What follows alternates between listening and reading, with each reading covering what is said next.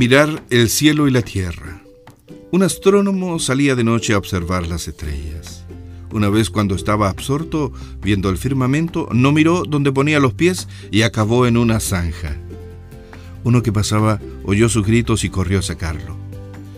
¿Cómo quieres descubrir lo que hay en el cielo si no eres capaz ni de ver lo que tienes ante tus narices? Otra. No adular.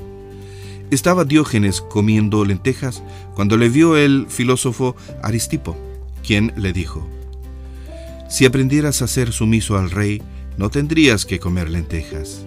A lo que Diógenes replicó, Si hubieras tú aprendido a comer lentejas, no tendrías que adular al rey.